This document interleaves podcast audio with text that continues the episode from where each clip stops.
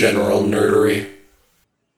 On the world of Krynn, the gods are long lost, the evil dragons have returned, and the one hope is the most generic pop fantasy heroes of all time. But it's kind of hard to hold it against them because they're generic, because every other pop fantasy heroes were based off these motherfuckers. Yay, we're going to talk about Dragonlance. Welcome to General Nerdery, a podcast about liking things. And I did really like these, despite my just insulting them. That's good to hear, especially because I love them. I'm Tyler. I'm Zach. We're happy you're here. I was lost for a second, like, oh yeah, we just already said we're doing Dragonlance. I don't need to say that again. Oh my god, we should be talking now. Uh, but before we dive into Dragonlance and before we even dive into the news, what have you been ingesting this week? All right, so this week, once again, is like two days since the last time we recorded. Yeah, guys, we cannot keep a recording schedule to save our fucking lives. That's on me usually. Usually. So there hasn't been much in those two days. but the, the two things I'm going to try not to rant a long time about, but one of them, I one of them's a little bit of cross pollination because it ties into the other podcast I do, Fried Squirms, and the other I just. So if you listen to this a bit, and especially over the past year, it's very obvious that I I've been playing a lot of For Honor. Haven't brought it up as much recently because I haven't played in like a month because there was going to be a big update that overhauled the combat system coming out. I remember you talking about it. It just came out. So you've been playing a lot of it the last couple days? No, I oh. read the patch notes and intentionally stayed away from it for four days, and then I'll come back after the kinks are worked out. finally dipped my toe in last night. It it doesn't. It's not as bad as as the patch makes it out to be, but they were just dum dums about it, and I could go off on this for le- at at very long length, mm-hmm. but they tried to standardize a lot of things in that game that can't be standardized, and they brought in a new hero that's feats are completely OP. And once the hero's more widely bought, will probably completely break the the four v four game system. That's not uncommon when they introduce new characters in video games, especially that kind of video game of like not storyline, but just mm, let's do some fighty fights. They're either super OP or super, I guess, UP underpowered. Uh, the the the hero themselves are is fine. They have feats that are way OP. That's the thing. They'll patch the shit out of it. They'll- Oh yeah. Oh yeah. It is a lot of fun right now, as long as you're playing as that character. um, but the the biggest disappointment was they did some testing grounds to try to figure out the changes that they were going to make, like a month and a half ago. And the testing grounds were like three times as good as the patch that they just dropped. Bummer. Yeah. You never want the beta to be better than the delivered product. Oh dear. Yeah, so that's sucky because I like that game. uh, the other thing, like I said, I normally don't cross pollinate too much, but I have to bring this up because it is one of the most entertaining, like entertainment stories uh, that got we got two bad movies out of. Oh, Or one's bad, one is not as good as we want it to be. not as good as it should have been. Okay. Uh, back in 2004, they were going to do a prequel to The Exorcist. It was titled Exorcist the Beginning. Uh, they had one director that they tried to get. He turned it down. They were still in the process of trying to get him back onto the project when he died. So they hired somebody else, Paul Yeah, that's gonna make it hard. Got Paul Schrader. He shot most of the movie. They even put out a teaser trailer. And then the production company got cold feet, shelved the movie, and spent a shit ton of money to bring in a new director and completely reshoot the film using the same bones in the it's technically a new script but it was based off of the It's same spec, different script. and they even retained some of the actors That's So- gotta suck for the actor to be like, all right, we think everything you did sucked, but you know, whatever, stay. So the director they brought in was Renny Harlin, who's uh, a five-time Golden Raspberry nominated director. Oh no. Oh, that's a lot of golden raspberries. They put out that version, which they retitled into Exorcist: The Beginning, even though that's what the first one was called. Put it out. it did terribly. So terribly that they then decided to put in the money to finishing the first version and putting that out. When it was also not very good. It's better. Bet, yeah. It's just that it wasn't as reliant on, it wasn't as uh, traditionally scary like jump scares. Okay. It was a little bit more cerebral. They Does The Exorcist need a prequel? Is really where I'm starting here. Like, it's uh, not, no, not really. it's not something I know great, but that doesn't seem like there's a huge origin story waiting to happen there. So th- yeah, so they put out Exorcist the beginning in 2004 or 2005. I can't remember, one of those two.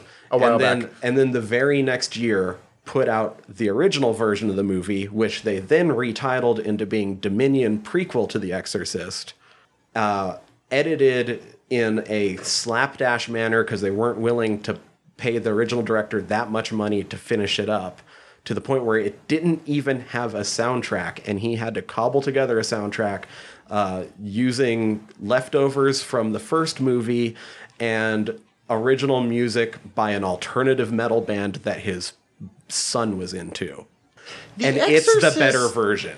The Exorcist sounds like canon wise and everything behind the scenes wise, even fucking crazier than the Halloween movies.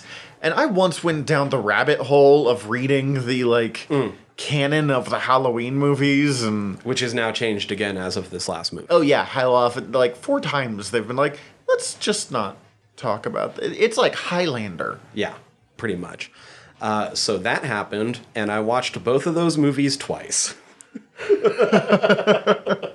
That sounds like a really bad day that I'm sure you enjoyed a lot. It was not fun.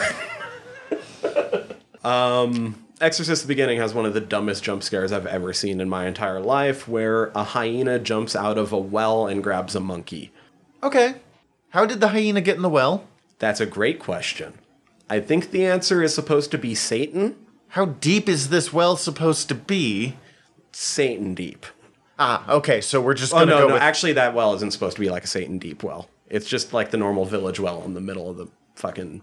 African So this hyena leapt like fifty feet straight up, grabbed a monkey and went back in. That not that's no didn't go back in the well. Then it it tore the monkey to shreds in front of some kids, and then turned on one of the kids, along with other hyenas that just sort of It's came out less of the alleys. interesting than I wanted it to be.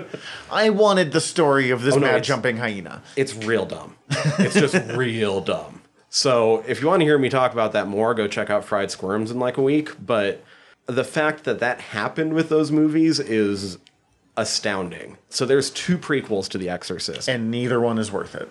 Dominion's a lot more worth it than Exorcist: The Beginning. Are the sequels even worth it? Is Exorcist one that worked ever past The Exorcist? Uh, number Exorcist 3 is interesting at least because it was still done by the same director uh, as number 1 and I think the script was uh, also done over by the same guy. And so at least it had some of the same DNA and ideas going into it, but it's none of them were as strong as the original to begin with. So I mean, that's kind of unfair to try to me- measure up to The Exorcist, but That's fair. Yeah. Let's see. I got in a continuation of Dark Nights Metal. Um, we mentioned at the end of it the New Age of Heroes, which was where they're like, let's let a bunch of artists make their own books and then go on. Uh, a book called The Unexpected. It was they did like a secondary launch of New Age. They had like our original four or five, and then we're like, let's do a few more. And it turned out just as terribly not bad books, but uneven creative teams because they're like, we'll hire, in this case, Cary Nord, who did a bunch of the Dark Horse Conan books. Like, he's a great artist. He did the X-O Manowar relaunch. Oh, cool. Okay, yeah. Um, we'll have him make this superhero team for DC. He'll run the book. And then, surprising no one, he quit two or three issues in because Cary Nord doesn't finish a whole lot of stuff. Uh, and it's Cary Nord and Steve Orlando was doing the writing, and he's the one that actually stuck around the whole time. Steve Orlando did the Midnighter series that we talked about recently. Uh, great creative team right there. Real interesting cover. Using two new characters and reworks of two older characters of Neon the Unknown and Firebrand, hmm. which I like both of those just based off the names, but the characters themselves never did anything that interesting. Mm-hmm. Firebrand was in Crisis on Infinite Earths, and that's like her high point of history. Right. But what I was excited for was the two new characters because one's a big orc looking fucking dude, and the other's called the Viking Judge, and she's like full on insane, uh, kind of Thor looking thing. Okay. And I'm like, yes. Everything about these two characters, I want to know so much. And then, spoiler, they killed both of the two new characters in the first issue. And I'm like, Oh, God shit. damn it. Then they're like, oh, we'll bring in Hawkman. It'll be great. I'm like, No. okay, so I like Hawkman, but fuck you. Like, bringing in Hawkman does not make things great. No, that that Ask is the first season of Legends of Tomorrow. ask the first at most every time Hawkman shows up. I like Hawkman mostly because I think his design is super strong. And like the idea, reincarnated prince is real strong. Maybe aliens are involved, no one really understands. That's fine. I tried to explain to Cece yesterday the uh, origin of Hawkman because she went, Is that guy called Hawkman? And I'm like, Yes, how do you know that? And she's like, Because he has a hawk on his chest. I'm like, You're like, well, Oh shit! Okay, you didn't act. I thought you were being a weird smartass because I forget that most people don't know who Hawkman is, and I really like. This is bad. I'm gonna try to explain this, and she was just like real quick, like, "Oh, oh, they had no idea what they were doing." That's like, right. yeah. And then uh, Thanagarian Snare Beast. Thank you, Jon Peters. Who fucking knows? Just Yeah. roll with it. Uh, but yeah, that's what that's what I got. I only, as we said, it was two days ago. I only got so much time on my hands. Yeah. Uh, we do have like a week's worth of news though. Yep. So let's get at it. First thing, we have a new picture that is our best look yet at the principal cast of The Watch. and they actually finally proved that they were going to do things like trolls in it. They gave a little more info on it because I sent you this one. And it was really unclear before how actual fantasy this world was going to be. And looking at it now, oh, pretty goddamn fantasy. That is clearly a giant rock troll man. It's a really. I'm now a lot more interested in this just to see what they do with keeping up this aesthetic because it looks like they're trying to go for a mix between it could be modern times from any time between late 80s to now mixed with fantasy. Well, the original the original Discworld, especially in the like later half of it, became a very big mix between like Victorian London, especially the Ink more pork Right. heavy ones, with generic fantasy mixed in with whatever weird shit Terry Pratchett came up with that day. But this one doesn't seem to be doing Victorian London as much. It seems to be doing gen- like gritty police drama mixed with generic fantasy. which could be fucking great. This series still, ha- even though I'm really nervous about all of the changes they've made from the actual "this is what the watch is," uh, it looks like it could be a really good fantasy series because I love when you cross genre with fantasy. Mm-hmm. I don't really care. Horror fantasy is really easy, but like, I would love a like noir fantasy, like Green Hornet Yeah. fantasy, like not Green Hornet himself specifically, but like, Although that'd be cool. oh my god, yes. but that kind of like pulp noir hero character mixed with fantasy, ooh, there is some potential there. I have looked into making podcasts about it, but I am not a great fiction writer or writer of any kind. I make this shit up as I go along. Yeah, I'm I'm interested to st- th- this has me more interested to see how it's shaping up. Not that I was disinterested before, but getting to see more of it, it's like, oh, okay, cool. I now this is a little bit more what they're going for. Now Well, my brain's primed a little bit. I was curious how you were going to look at this now that because when we first started talking about it, you hadn't read any of, of the the, Watch Night stuff, Watch. yeah. And now you've only read the first one. You read Guards Guards.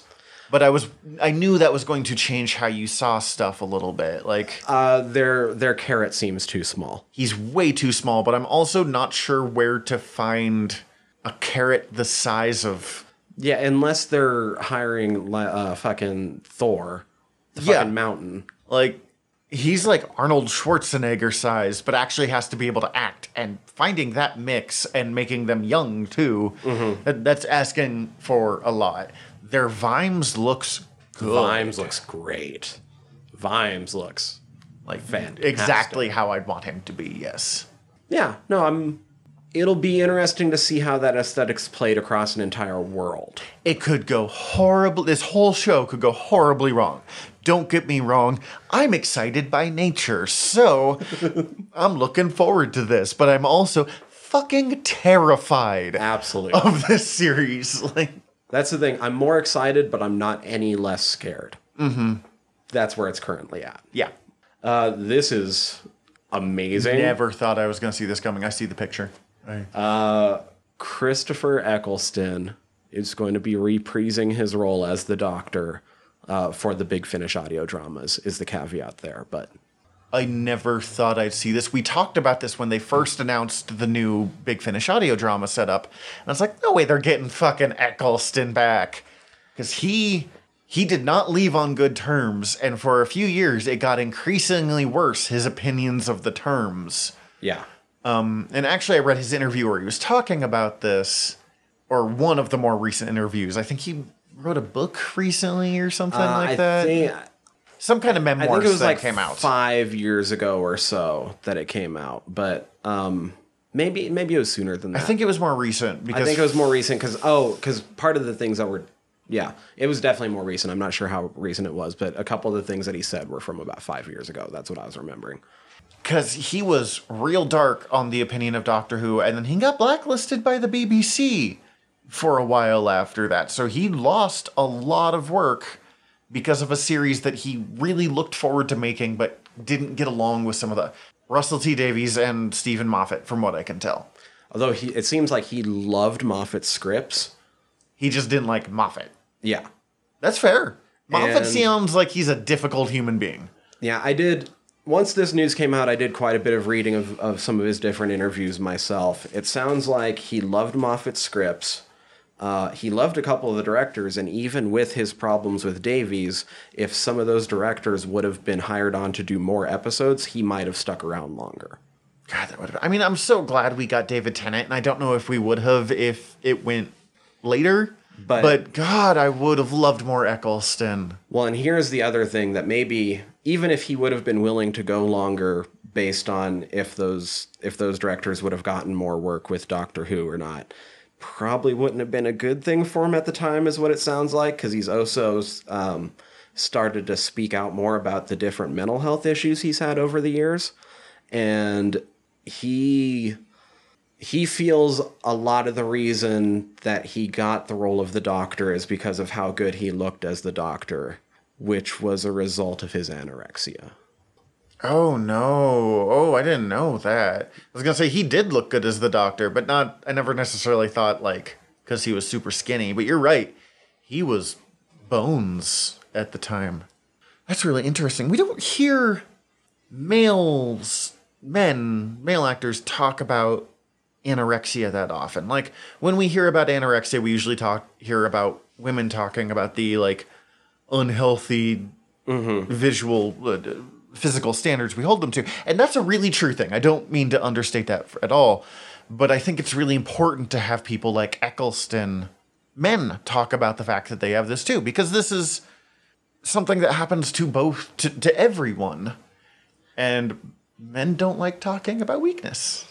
Um, and then I think l- much later on, on the set of a different show, he he became a bit suicidal and, and sought out mental help. And, good and has been working a lot more on himself lately. It probably helps coming back to Doctor Who that he doesn't have to appear as the Doctor. Yeah, I'm sure that helps. He did have a comment that I really appreciated where he said one thing he enjoyed about Doctor Who was the fans, because the fans just, no matter what frustrations he had behind the scenes, the fans have been universally good to him for the most part. And that's so nice to hear about people who have a good relationship with the fans, because it's so easy to hear about the people that have dog shit relationships with the fans. Like if Jodie Whittaker quit and was like, "Hey, I'm pissed at like the fans have drove me away," I'd be like, "100% lady, I get you." They are real mean. So it's nice to hear like, "Fans are fucking great. I'm willing to do conventions now, which I was not before." Um, yeah, and it's also man reading those interviews with him like he even though he had a fallout with Davies, he left the show saying like, "Look, I'm not going to do anything to jeopardize the show because I believe in it," which is why he didn't say anything for good or for ill about the show after he left for so so long mm-hmm. because he was sort of trying to do his best to uphold his side of the bargain, but then the BBC was shitty to him in return and Well, and there was, as I said, I've always gotten the sense that he liked the show, and even if he disagreed with Davies, that doesn't mean he didn't, you know, like things that were happening because he has talked about stuff he thought was good, and he has spoken very highly of Billie Piper. Mm-hmm. So he definitely like didn't hold. eh, It's not that he hated everything; it's just the stuff that wasn't working. really wasn't working. Yeah. And that happens. Creator there are people who I do not like and who do not like me, and it does not mean that they're shit people or I'm shit people. It means personalities didn't work. And man, just imagine having that when you're doing not just a job, but a very creative job. Well, the other, th- I mean, the other, he does come off a bit haughty in a couple of his interviews because he likes to point out that, like, at that point, he was probably the most experienced person on set in almost any capacity.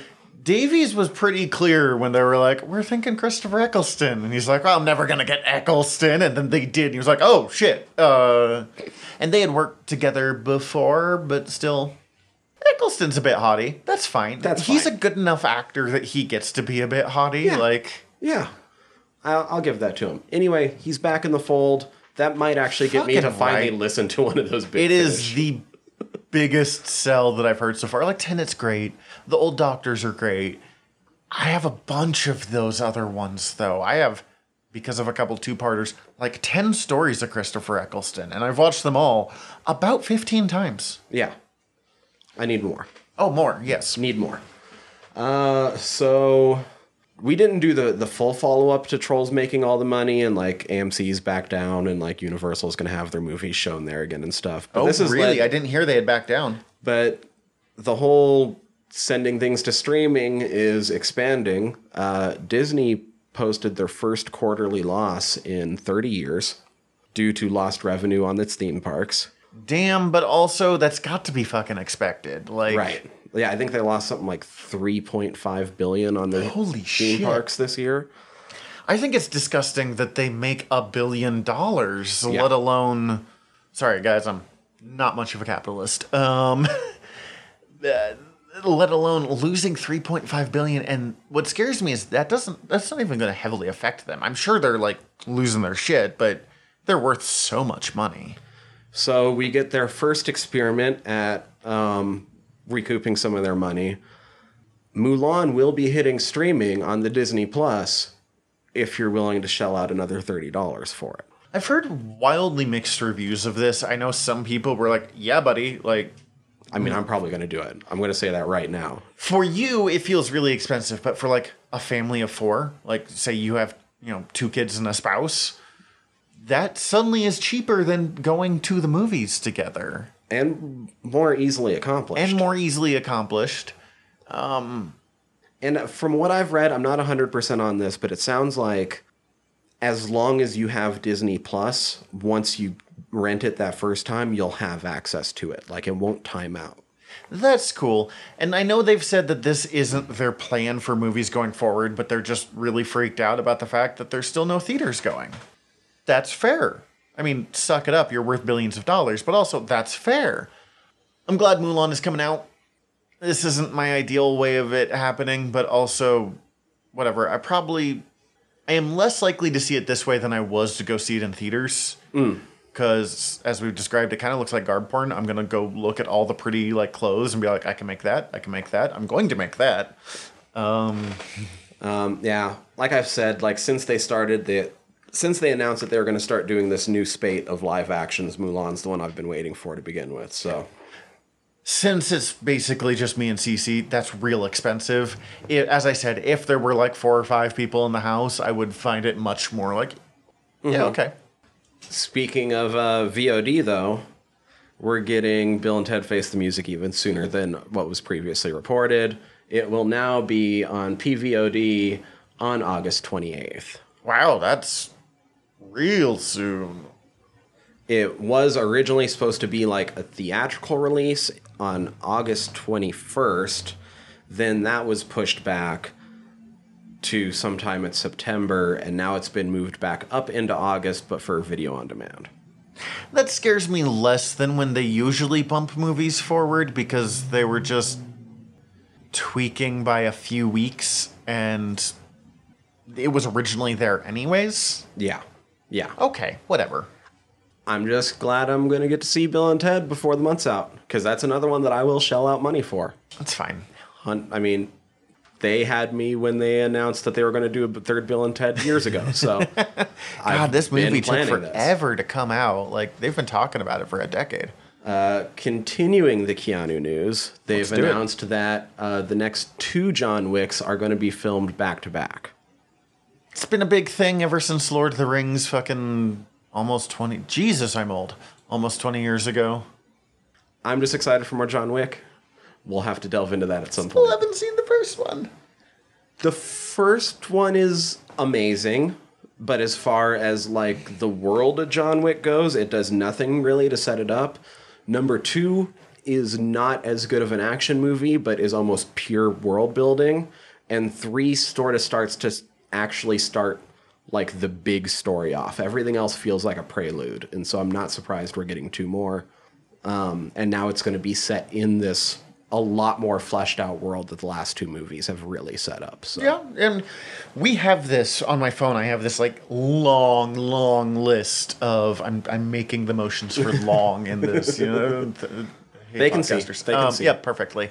They're just spying in your house. Anyways, long, long list of uh, general nerdery subjects of like next next week we'll do fucking this or whatever, Whatever. you know. And we, we're not super loyal to it, but I know somewhere in there is John Wick because we had originally talked when they were expecting like these three movies to come out closer to each other than they mm-hmm. are at this point of doing the like a Keanu month of every month do a different like Keanu thing. We'll He's still got a- do Keanu month. I'm still down. It just it won't be as like quite as topical as we were originally looking at. That man has so much work coming up because there's also Matrix Four and Point Break Two. Oh, I didn't know there was a. Point Break Two. Yeah. That's the one he did with Or uh, three? Did they already do it too? No, I think this they is did two. the reboot. That's what I was thinking of. Th- th- this is the one that he did with the Blues Brother, right? With Aykroyd. No, I'm thinking of Grosse Pointe Blank, Yeah, yeah, yeah, yeah. which is not even with him. It's with fucking Cusack. right. I think so. It's been a long time. since I watched Wildly different movie. way different movie. Yeah, yeah. No, Point Break's the one that they reference constantly in Hot Fuzz. Oh, okay. You know the one. You know what we should do? We haven't figured out what our fourth one. We should do the original Speed. I fucking love Speed. I, I think I've seen it. Speed 2 was directed by the director of Exorcist the beginning. Oh boy. oh boy. Um, and in a Keanu related property, Uh-huh. uh, we, we've topic. talked about this a little bit briefly in the past when I brought up when I was watching movies with Mikey like a month ago. Uh, but Lily Wachowski has come out confirming that The Matrix was intended as a trans allegory, which is just super interesting. It's one of those like fucking duh, but it's still really cool to see that confirmed, especially because so many weird internet neckbeards connected to it, like red pill, blah blah blah, like using it, and a lot of these internet bigots suddenly found out that they've been like obsessed with a trans allegory movie for decades. And just didn't notice. I'm sure they're so mad. Uh, one of the things that probably would have made it even more obvious and gotten more people to catch on sooner, but unfortunately didn't actually make it into the movie, Because it was the year 2000. Was this little detail that Lily did let out that the character of Switch Which she didn't have a huge role. didn't but have was- a huge role. Originally was supposed when we saw Switch out of the Matrix was supposed to be male. Mm-hmm. In the Matrix, female because it was based on your own self-image. That's cool. I'm kind of glad they didn't go with it though, because I know it's based off your own self image, but also inside the Matrix is supposed to be the bad place to be. Right. And I- so doing that kind of reverses the message, or I was confused by that. Um, I, I, I, feel saw like somebody. I, I, I've seen a lot of people bring up that point. I also saw somebody counter that with the Matrix is just the construct and the system. It's the robots that are using it in a bad way. That's fair. Um, and I think it is, and they deal with that a little more later on. That it is much more complicated than just Matrix bad. But in the first movie, it was not that. in the first movie, it was pretty much just the Matrix is bad, uh, and that's the Matrix I have a connection to because it's the one I saw a bunch. Because, well, because to be honest, my dad wouldn't let me watch it when I originally came out, so I became like determined. I mean, it was I was twelve when it Yeah. came out. It was rated R. Like I was a little on the young side. And he was like, "You can't watch this," but my entire family was watching it for Thanksgiving, so I snuck downstairs to watch it with them and got in a lot of trouble. I, I had already talked up the YouTube channel movies with Mikey and hmm. Film Joy, some other episode. They do an amazing look back at the Matrix that goes pretty deep into that allegory. So I would recommend that, just sort of as an early recommendation to continue Also, on the subject. Lilly Wachowski is a significantly better creator than me. So if she thought that like that would have been a good allegory, she's probably more likely correct than I am in my white cis male privileged ass. like This I have no idea what this show is, but I thought this was really neat since we were already talking representation in movies and brought up a bit of Disney news. Mm-hmm. Disney has a cartoon, a children's cartoon on the Disney Channel right now called The Owl House that has their first out bisexual character that's a lead character. Cool. And apparently the creators faced no pushback in, from making that happen. Oh shit, yeah. It's interesting how the world has changed on that front. Like, um, what's her name? She made She-Ra. Noelle Stevenson. Mm-hmm. Also does Lumberjanes. Read fucking Lumberjanes if you haven't. Uh, who straight up, in her own words, she said she like kicked open the door to the writers' room one day and went, "We're going to uh, fuck with gender norms" or something like that, and decided to make She-Ra a les like openly make She-Ra a lesbian. I still haven't seen the final season, but uh, it's a lot easier to have queer representation now, and part of it is because a lot less people are complaining about it. Like the ones that are complaining are still complaining really loud, but getting more money out of it, which I may hate voting with my dollar, but sometimes it works. So that was that was I just saw that and I thought that was super neat, especially 'cause representation. It's to the point where like there's a couple other creators that have spoke out being like, "Look, they got it right this time. Way to go! Kudos to Disney for letting them have this happen." Including uh, like Alex Hirsch, the creator of Gravity Falls. Well, and let's be honest, Disney's not always been the best at this because they're really good at like this character's queer, and then no sign of it whatsoever. They straight Dumbledore it, but you know, Valkyrie or whoever in the there's been like six of them in the Marvel universe. I do think, from what I've heard, I think Valkyrie's going to be more uh, openly queer in Love and Thunder. Good. I'm. I have a feeling there's going to be a Jane Foster Valkyrie romance going there, which I'm not opposed to. Actually, Yeah, I'm fine with that. Um, Especially if it's well, we already know that Jane's becoming Thor. So Well, and I always, I don't dislike the Jane Thor romance, but I don't get why he's so obsessed with her when Lady Sif is right there. And even though Lady Sif in the movies didn't really get as much, much, play, but they she was still kind of fun in the scenes that she was in, and in the comics, she's straight baller. I want her on the Avengers instead of Thor for a run, just oh, that'd be just awesome. to really change it up. oh, that'd be a lot of fun. I make up Avengers teams in my head sometimes. I get bored. that would be fun. Uh, so apparently, Tron Three is back in the works. As of like early this morning, um, they confirmed that director Gareth Davis, who made the Oscar nominee Lion, has been hired to direct a third Tron that would star Jared Leto. Leto? Yeah. Does he have any connection to the previous Trons? I didn't watch the second Tron because at I stopped caring because I cared about Tron Kind back when no one else like- did, and, and like that's not just being a hipster. Like It's it's, a little just being like a hipster, but that's us. it's That's a little being a hipster, but it's more just because it's been around that long that that was the time period I encountered it. Like I have never cared about Tron as a movie or like as a fictional thing. As a visual style, it's cool. I have cared about Tron. Yeah. That's about as far as it goes. I cared about Tron Legacy's soundtrack because it's fucking baller, but that's about it. I like that they got the dude to come back for it. I know he's got a name, but it's the dude. It's the dude. it's the dude. Um, and then last thing, and this is just I don't know why, but all right. So Comedy Central has already greenlit a revival of a Daria spinoff called Jodie. They're going to be doing a reboot of Beavis and Butthead, Was Jodie her? Black Friend, Oh, cool. Okay. And joining that is a revival of the Ren and Stimpy show. Oh no! Don't do that. I don't think John K. is going to be involved. Still don't do that. I would say maybe do that if you get Billy West back. As a voice actor, I get it because he's he was. uh He took over for Johnny K. Yeah. It's not that. It's for those who don't know, what's his name? Who was the creator of Ren and Stimpy? Uh, yeah, uh, Kricfalusi.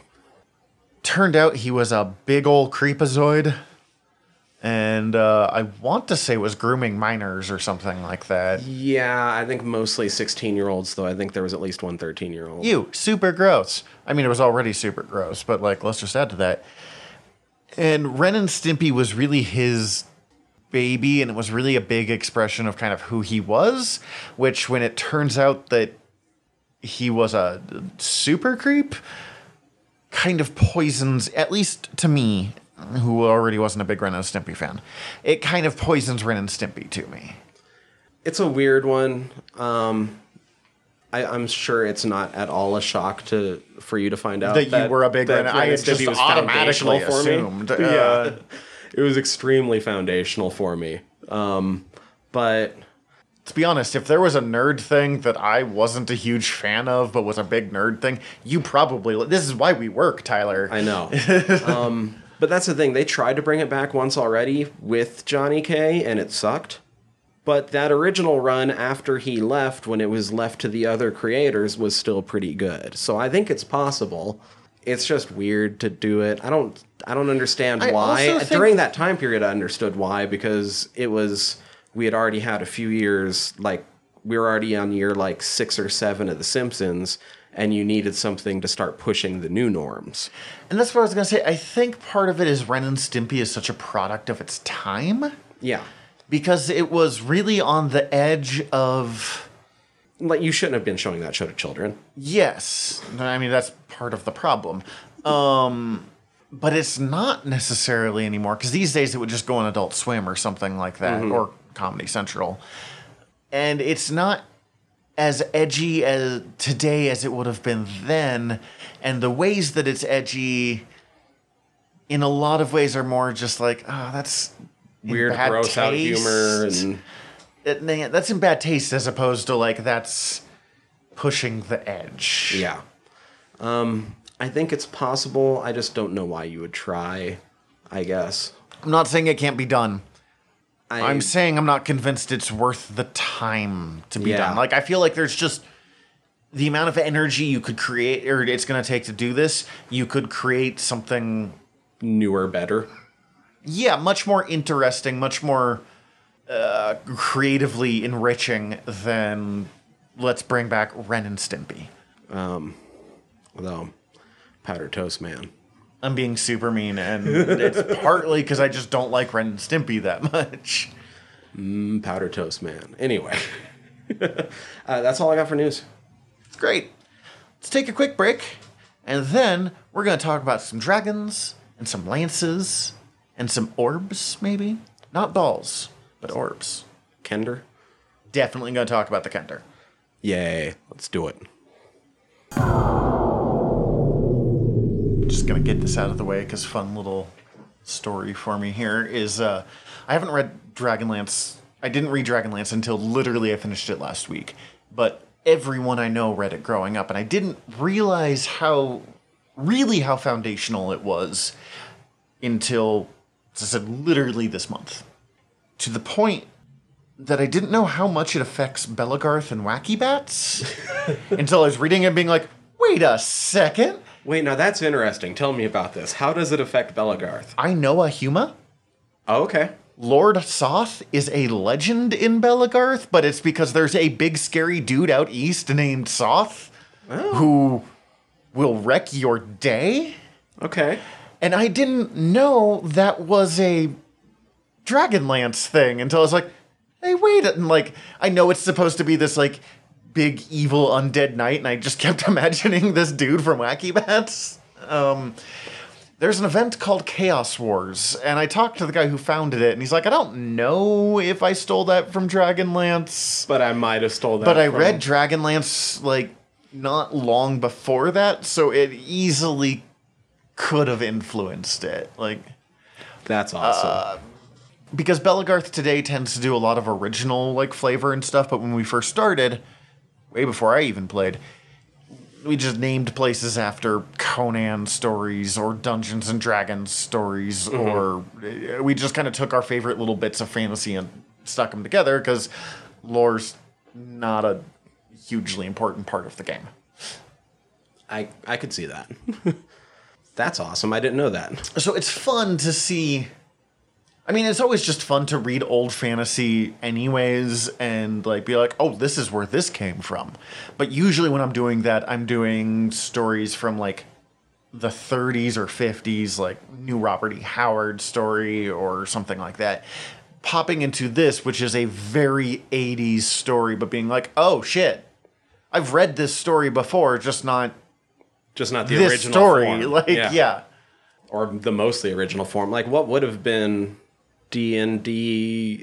What was there D and D fantasy? I mean, there's D and D fantasy books before this, right? But Not Not a lot? Really, because yeah, let's look at that real fast. Margaret Weis had got, and I'm not entirely sure on Tracy Hickman. I'm behind on my research on him, but uh, sorry, real quick. Dragonlance was created by Margaret Weis and Tracy Hickman, and I really hope those names are pronounced correctly. In 1984, Weis was an editor for Weis. Weis, thank you. Weis was an editor for like a games editor or something. And they were like we we've done these short stories. We've done a few like you know let's put a story in i think it was literally called dragon magazine which was like the d&d magazine. And we're like we should do a novel. Everyone's like are you like really? Like no one's gonna read a d&d novel uh, because today we're used to novel spin-offs of books video games not books uh, I guess spin-offs of books of books, but uh, comics, video games, movies, TV shows, everything. The amount of Star Wars books I have alone. No one's like, no one's gonna fucking read a D and D novel, and then everyone read this goddamn D and D novel. it's amazing. It is. I guess kind of since we're talking D and D, and we've meant to do a D and D episode forever, but we weren't sure how to do that without actually just playing D and D. Which we'll do also. which at we some still want to do. What is your experience with Dragonlance and with Dungeons and Dragons as a whole? I know you read it a lot as a kid, but I'll I'll start with D and D as a whole because it's a much shorter story. okay. Um, I rolled my first character at like age six, but I never actually played till fourth edition. Okay. I, I've sort of mentioned this before in the past, but like my friend Angus, I didn't realize until recently how big of nerds his older brothers were, and they had like their fucking character books and like fucking all the the, the player manuals and all. It was just the cool shit the older brothers had. yeah, all just laying around. So me and him would like my first. I I started off probably not with uh with Dungeons and Dragons. I think I probably rolled a Shadowrun character first. Shadowrun's the first one I played. No, we'll get to it. Sorry. But I absolutely, me and him would read through the fucking how to build a character and all this, and we would do it for fun. But we didn't really know how to actually play the game that well, and we didn't really care to read the rest of the book to figure it out. We would just make those characters and then take them out on the fucking playground with us or take them to the park and we would just play as those characters in the park. I like how that wouldn't be called LARP by most definitions because it's it's, like little kids LARP. playing pretend. But you hundred percent were just LARPing with the D and D characters you were making at like seven, which is awesome. and and so that was but then i didn't actually play till yeah till fourth edition came out. Um, i had a lot of nerdy friends that most of us had very limited interaction with uh, d&d and so because it was coming out we decided well let's let's all jump in at the same time with this new thing that's coming out. We can all learn it together. And I've been in a few campaigns here and there since then. Still never anything super hardcore. It's the older you get, the harder it is to find Right. time and space. And like I've had two campaigns kind of fall apart in the last year, just well, one because of COVID, but just because it's hard to finish.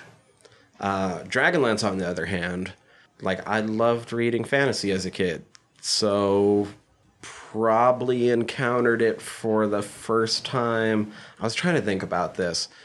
Probably not any time before I was nine, but definitely not any time after age like 11. First time was right in that area there.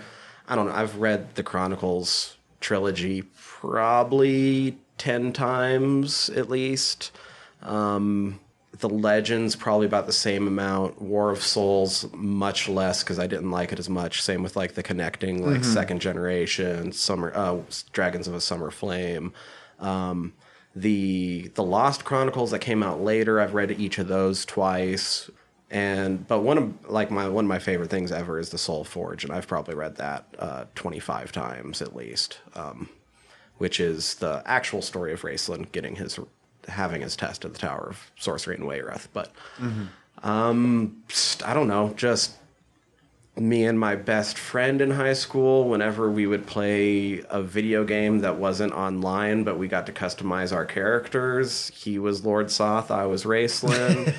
um, like I put over 1500 hours into the first guild, guild wars um, my warrior's name was ariakas dragonbane my ranger was Tanthalassa Kanan, Wait, which one was Ariakas? I don't remember. uh, the last dragon lord Oh, yeah, okay. but then i took dragonbane from huma Fair enough. Yeah, that one I knew.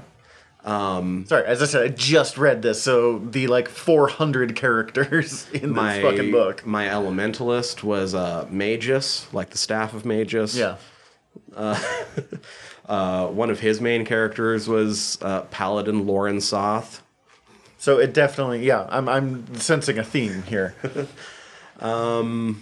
when I first played Oblivion, I spent four hours in the character creator recreating Raistlin as he looks on the cover of the Soul Forge, and then played my entire first playthrough using uh, Krynn mage rules. I did that in Skyrim, but with Emperor Palpatine. And it is possibly the most fun I've ever had in an Elder Scrolls game.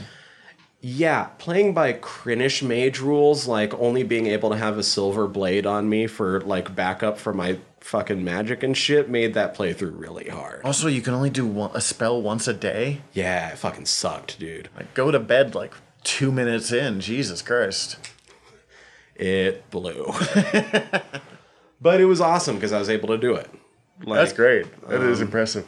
So, yeah, I mean, I like me some Dragonlance. Yeah, I- yes. And Ra- like I've mentioned last episode, Raistlin's one of my favoriteest characters ever. So, favoriteest. Let's see. As I said, my Dragonlance experience, I've talked about it before. I accidentally started trying to read the first of the Legends series, the Twins one, and it made no sense to me whatsoever. But that's the one that was at my like, middle school library. Uh, other than that, on a whim, through a weird like Wikipedia dive from this to this to this this this to this. I ended up somehow on the Ravenloft setting, so I ended up they mentioned Soth, which led me to reading about Soth, which led me to reading about Tanis, and I was finally like, you know what? I've been meaning to do this since I was twelve. Fuck it, I'm gonna and tore through all three books, audiobooks. Uh, D and D.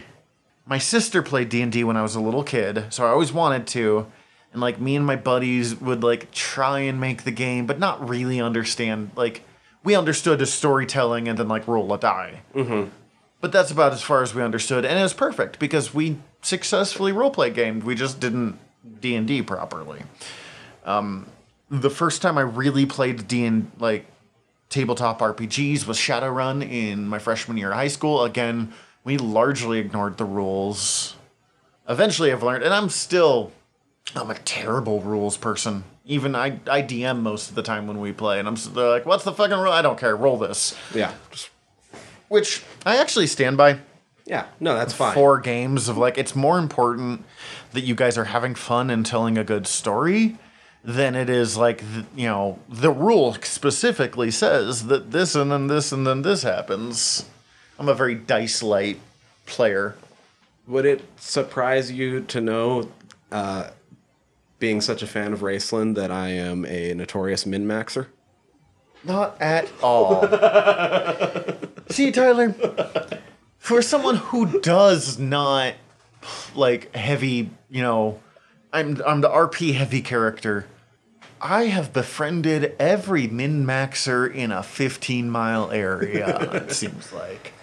So I am surprised. Not at all. I do have enough respect for lore that I will keep my min maxing within lore constraints.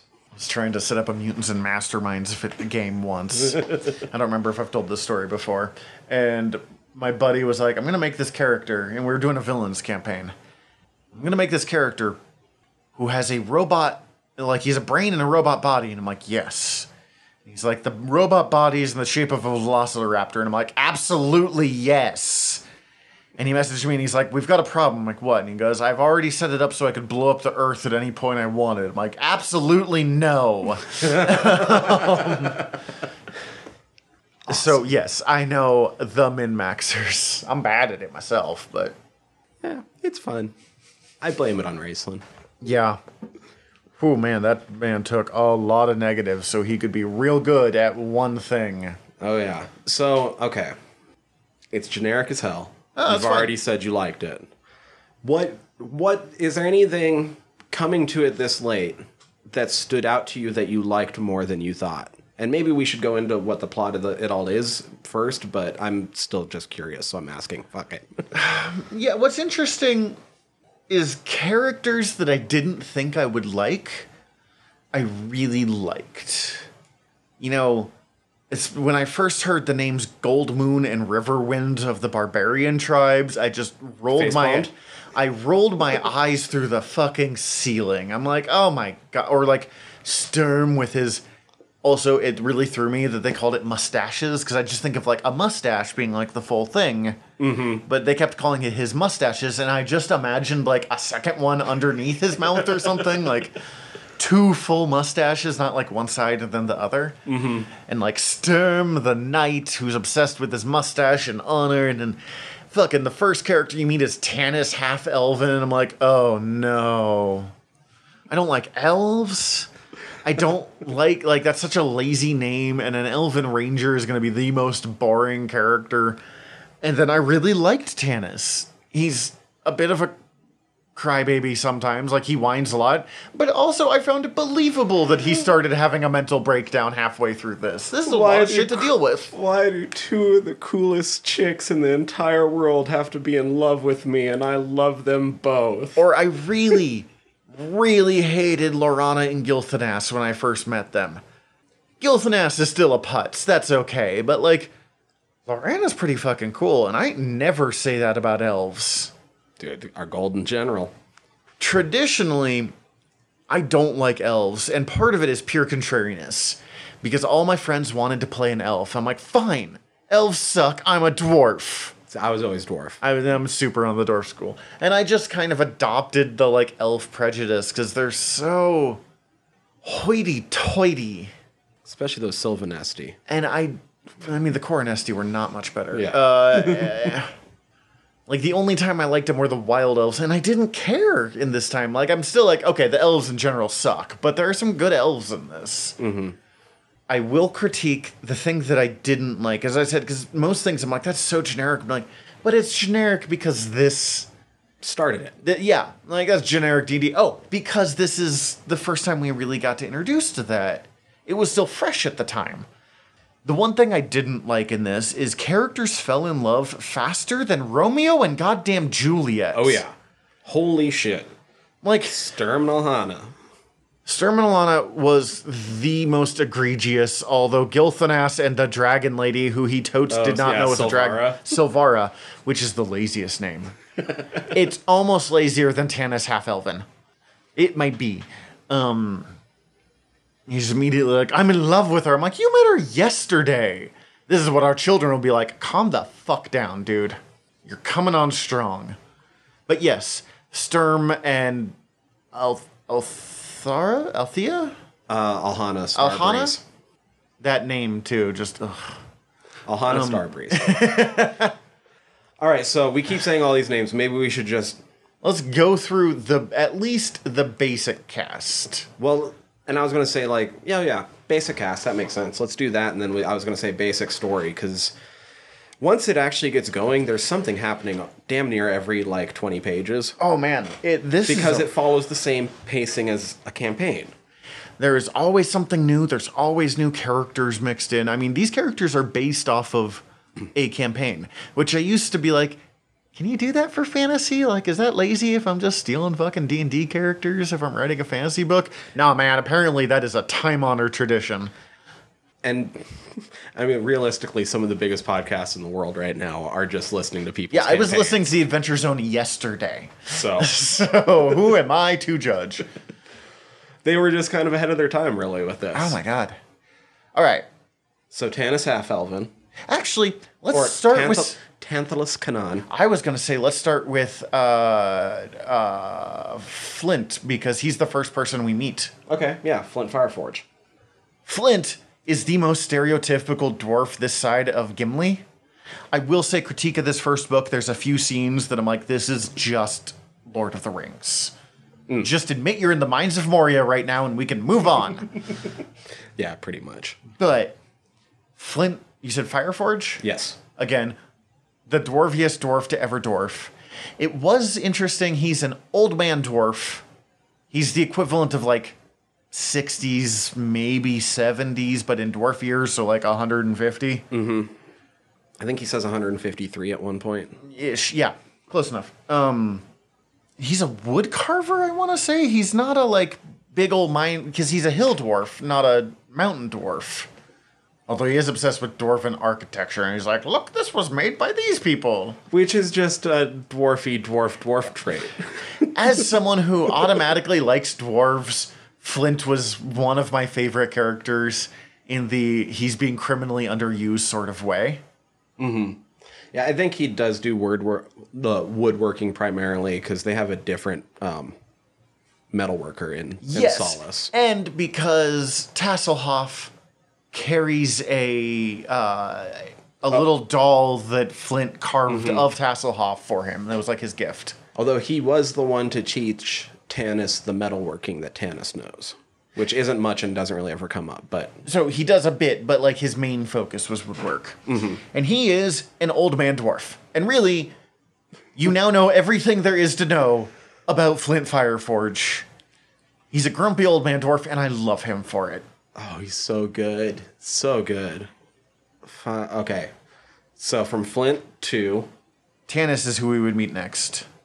Tanthalas Kanan, Tanis half elven, Tanis half man if you're amongst the elves. Which just doesn't sound right. Uh, So- Laurana at one point calls him Tanthalasa rather than just Tanthalas, which I think changes it to a f- some form of endearment for Elvish in this setting. But anyway, Tantalus gets really annoyed at a lot of times. Tantalus gets really annoyed at elven bullshit, which I appreciate because I also get, as we have covered, really annoyed at elven bullshit. Although I did enjoy, as much as the elves drove him nuts because they treated him like garbage, he still, that was very much part of his culture. for full uh, full transparency here, in getting ready for this episode, I didn't reread the novels. No, I because we reread- decided on this like three days ago. I reread the graphic novels. So I'm not I'm piecing together a lot of details from just old knowledge and then just a very brief overview of the plot. But Tanis is the character that it once I reread the novels is the one I'm going to focus on the most because not that I feel like they probably did this story well, but the fact that the story of him having to deal with being biracial is there, it's kind of inherently interesting to me. And that he quote unquote spends so much time dealing with like passing. You know, okay, so I am wildly unqualified to say whether they did it well or not. Like, I don't remember it standing out in any way whether they did it well or not, but I'm curious to reread the character thinking about it more intensely in my adult age. it stood out to me reading it as an adult, and that they dealt with it and they didn't shy away from it, and that they let it be more complicated. Because, like, people are real shitty to him because he's biracial. But some of those people are also really shitty. well, no, Well, and some and of these some people are are good. good. and some of these people are people who are really close to him, and some of them learn. Mm-hmm. Like Riverwind is an absolute crap sack for the first half of the book because he's racist as fuck.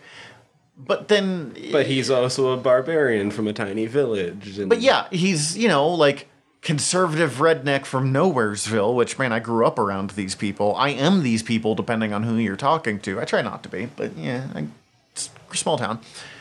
And then he gets exposed to a wider world and goes, man, all that shit that I thought I knew was just garbage. And I thought that relationship was good. Or like Gilthanas, his basically adopted brother, is real gross about it and then is like, man, I was wrong, kind of. It's Gilthanas always sucks. I'm sorry, I don't like Gilthanas. Um, but Oh, like man, it's still allowed to be much more complicated than just like bad guys are racist to him about it and Oh fuck! All the elves' super fucking passive aggressive ways of pointing out that he's illegitimate and the way they bring him up in conversation. or even like you know Laurana who he is close with at first is really dismissive of his human traits and tendencies and like doesn't even like the beard. By the end she's grown like she I mean they just joke about like he's like maybe I'll shave the beard off. And she's like don't. I've grown fond of it. And it's really like hey I've come to accept you for who you are not like who we were trying to make you be mm-hmm. And I don't know. Again, I'm wildly unqualified to be like, this is a great example of. I think it might be more accurate to say it's a pretty good example for what this book is, Is. which is a like Which is not that it's, it's a pop fantasy book from the 80s. Mm-hmm. He's the one I'm most interested to pay more attention to, anyway. I've read a description of him as kind of Captain Kirkish, and I suddenly like really got it where he does have some bits of his horn dogness, but like this was back when Kirk was allowed to be a more rounded character than how we think of him today, which is just you know, Zapp Brannigan from Futurama. Also, he's a half elf ranger. Yeah, I know. I uh, I got a buddy that I'm like, this is every character so and so has ever made in his life. Uh, who do you want to go to after Tanis? Next person we would meet, yeah, I'm just trying to think of it on as we're introduced to them would be Tasslehoff Burrfoot. Yes. Who it doesn't surprise me because I'm always a sucker for these characters. Was absolutely my favorite of like the main heroes of the Lance. Tass is everything fun and whimsical about Dungeons and Dragon fantasy. One of the guy that introduced me to Belegarth, my one of my best friends. I hung out with him yesterday. You know, mass distance, yada yada yada. But still, um, when he made a Belegarth character, he made a Kender because he was a big fan of Tasslehoff. And I'm Dragonlance, but Tasslehoff specifically. And he's made a lot of really Tasslehoff characters over the years. So I automatically associate not just that I really enjoy that character archetype, but I automatically associate Tass with the guy who was the best man at my wedding. Mm-hmm. So like I, I just automatically have this really warm feeling about Tass, who is a Kender, which is totes not a hobbit. Yeah, pretty much. I was going to say we should probably. Tass being a Kender in general has a lot to do with how Tass is. Because you run into other Kender, and they're very Tass like. apparently because as i said this was a campaign that they ran and then they took these characters and made a story uh, a series of novels out of it before dragonlance came out tass was originally a halfling which was straight up we can't use hobbit for legal purposes Exactly. Uh, but when they made dragonlance they thought the hobbits wouldn't fit in quite or the hab- halflings wouldn't fit in quite right so they changed them to the kender.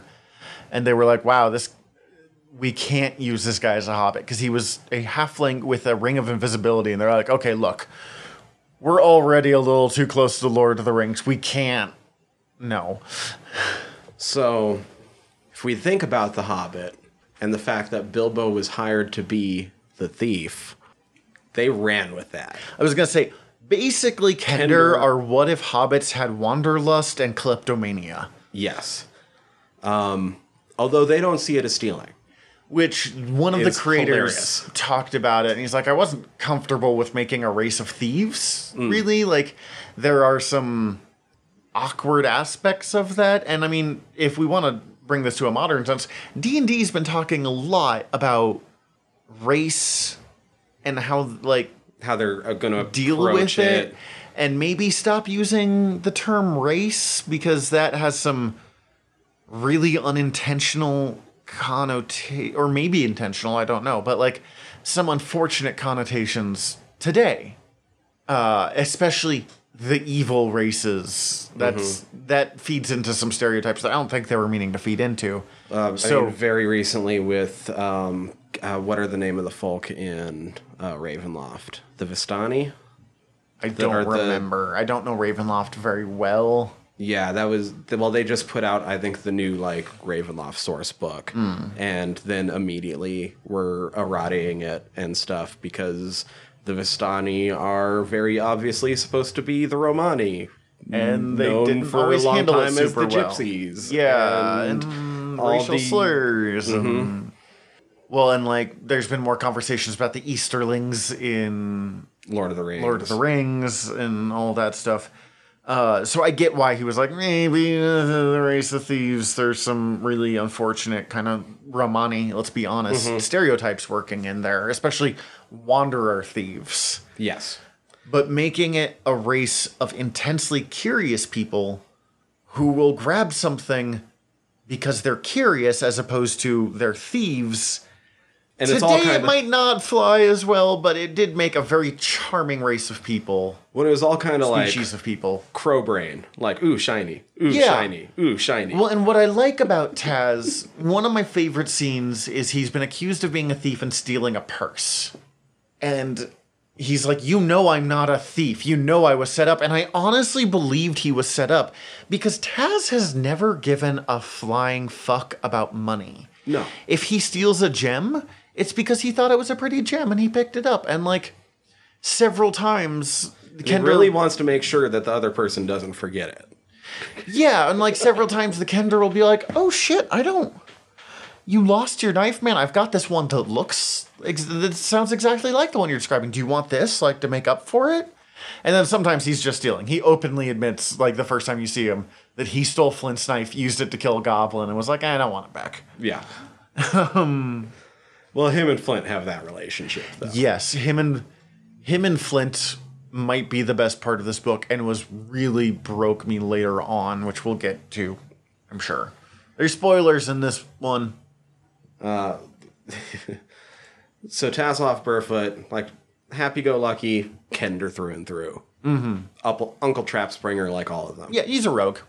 Uh, who do we want to go on to from there? I can't remember what order they all. Let's go in, with. so- I, I think I remember. Let's go with Caramon and Raistlin next. All right, the twins. Because they head into the weird big tree. Uh, you got Caramon, whose name was a made to invoke caring man. I did not put that together. Caramon was my favorite at first. Um, and I'm glad we're getting a whole series with him because I, I was about to say, I think Caramon will probably become your favorite again if he slipped from that position once you get even more of him with. He did, but mostly because he was so stuck on race, and I wanted to see. I really enjoyed Caramon when he was being able to be beyond just Mm, mm-hmm. raced footman. So seeing that is what I'm looking forward to on the books I'm going to be reading next. Caramon is the big muscle bound warrior who's not even truly a warrior. He just fights really well because he's really big.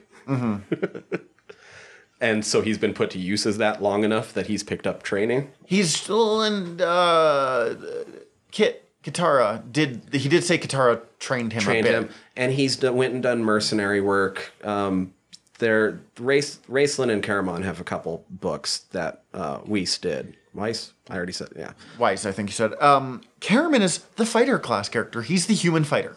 Yes. So Raistlin, on the other hand, his twin brother, human edge lord.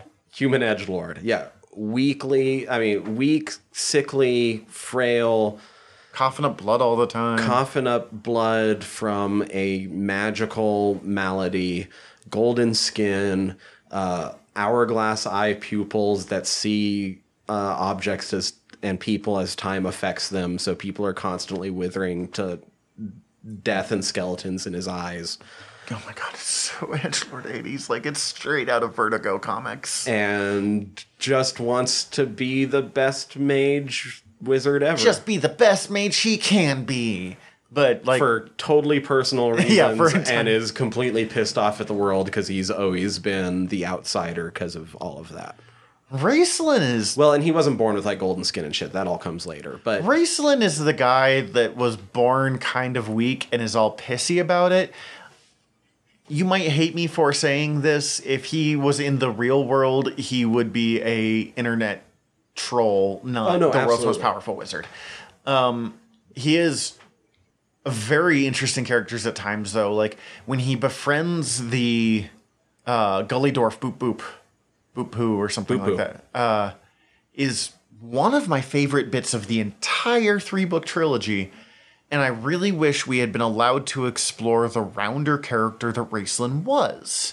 Or like when they're under disguise as like circus performers, basically. And he describes being happy during that time and then gives up happiness for power, blah, blah, blah, blah, blah. But like, and I'm hoping to get more of it in the new, in the next trilogy. And I don't know if I will or not. Not with that face you're giving me, but Raistlin of it. Okay, this will get into a little bit of spoilery territory. That's fine. For this trilogy, he ends the trilogy as basically a bad guy. oh yeah, he's straight evil.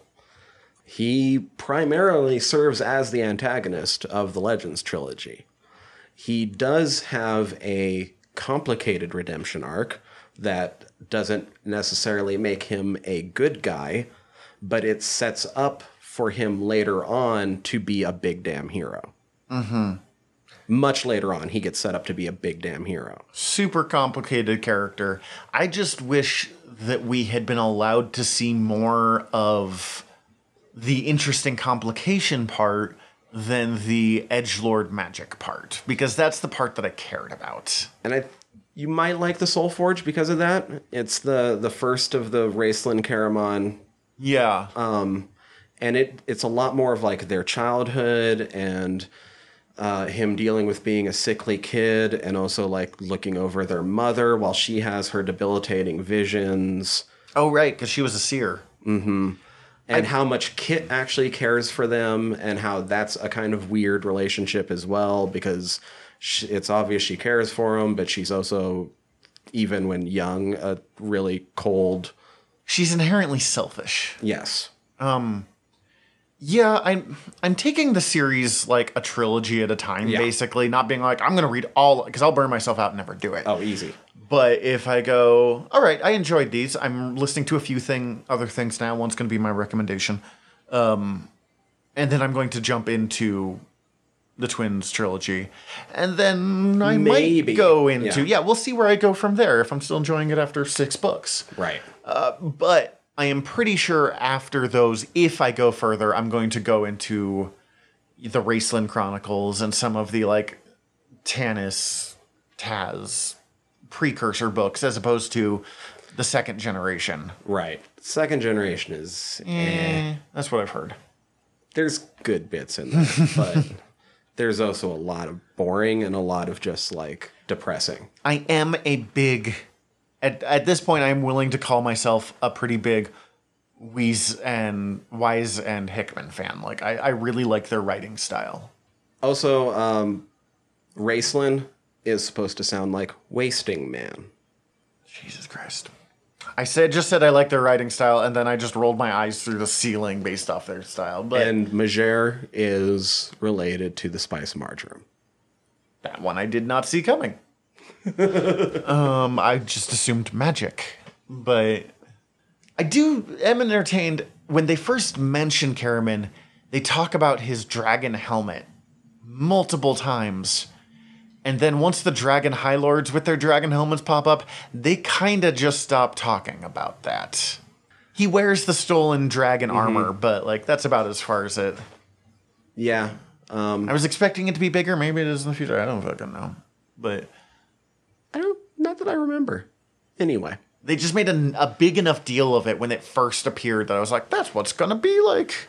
I think the I think the interesting thing to note with Caramon is that he's not actually dumb. No, he's devoted and he is a little simple, but simple doesn't mean stupid. He especially later on, especially once you get into the legends, when he stops and thinks about something, he takes longer to consider it than most of the others, but usually comes with a much greater burst of wisdom from it. Mm-hmm. So good on him. Which, right when we say that, I am going to give a critique to lead into our next character.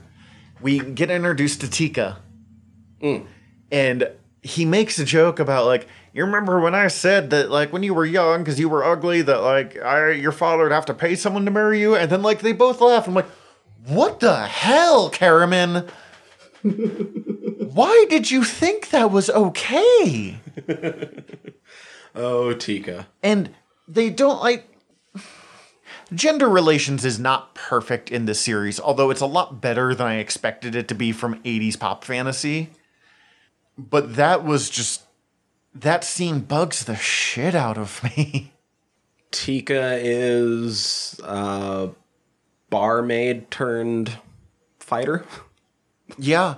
She doesn't come up much until the second book or she's not important really until the second book she joins somewhere in the, the second or end of the first When they come back around to Solace and everything's been fucked up by the um the dragons. Tika's a character that I really like that I'm hoping she's in the next one. I'm not looking at you because you have a really bad poker I face for this.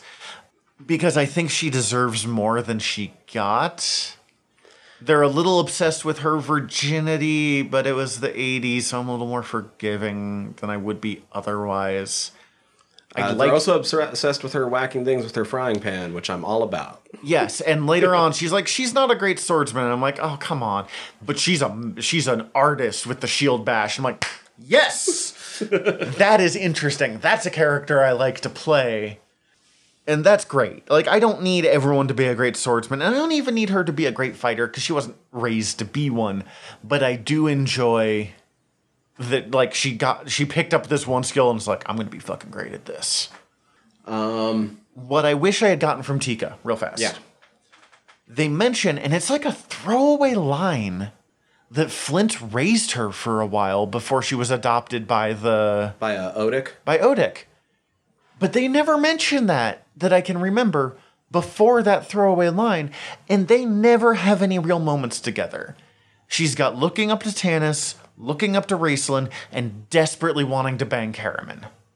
Where I would have loved some really like and I didn't even need much of it, but some kind of like tender moments of this guy helped raise her and is already the like old man looks after people of the group. Why did we not have a scene with the old man looks after people of the group with the newest, youngest, most inexperienced member of the group? That's true. That would have been great. That is quite an I would have that loved you bring it a like. Flint Tika scene. Their their personalities would have been perfect for that. Oh, I've got this crush on Caramon. Well, girl, he's a moron. Like, I, like, fuck, whatever. It could have been the most stereotypical scene ever, and I would have ate that shit up. Yeah. Um, who should we go to next? I'm pretty sure the- Lawful Stupid himself. Lawful stupid. Sturm Brightblade, Have whose you? son's name is Steel, Steel. Brightblade. I was about to say, did you run across his son's name? Um, I I know bits of what happens next because I was curious, and I this started because I accidentally went on a Dragonlance wiki deep dive, Right. And went, all right, I need to read these fucking books. Did not expect to like Sturm because again, I'm not a big one. I don't play humans much in D and D, and I don't really play paladins like at all. And the like pure good knight was not a character I was expecting to like, and in his early ones, he's kind of boring. But he becomes a really interesting character, and I read a critique of him. Sturm is the extremely moral character. He will always make the moral choice. And you might not always agree with him, but he's so internally consistent as a character that it's hard to dislike him for it. He's Bernie Sanders. Ah, Jesus. Oh my God. Like, if Bernie's kid, and I don't know if Bernie has a kid even, if Bernie's kid was like a paladin With mustaches. with mustaches, which again, I imagine a full Lots multiple mus- mustaches. Like, but I'm not necessarily ever been fond of the mustache because as a look, it's really hard to pull off. I think of like the just the mustache, Mm-hmm. but I've come to accept that you can, if you can pull it off, it can look really like good. And this over the top paladin who is clearly obsessed with his mustaches.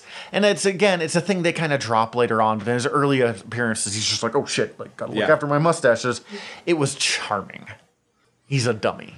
Well, and he's also, um, oh god, I can't remember the name of the character, but he's essentially Toshiro Mifune's role in Seven Samurai.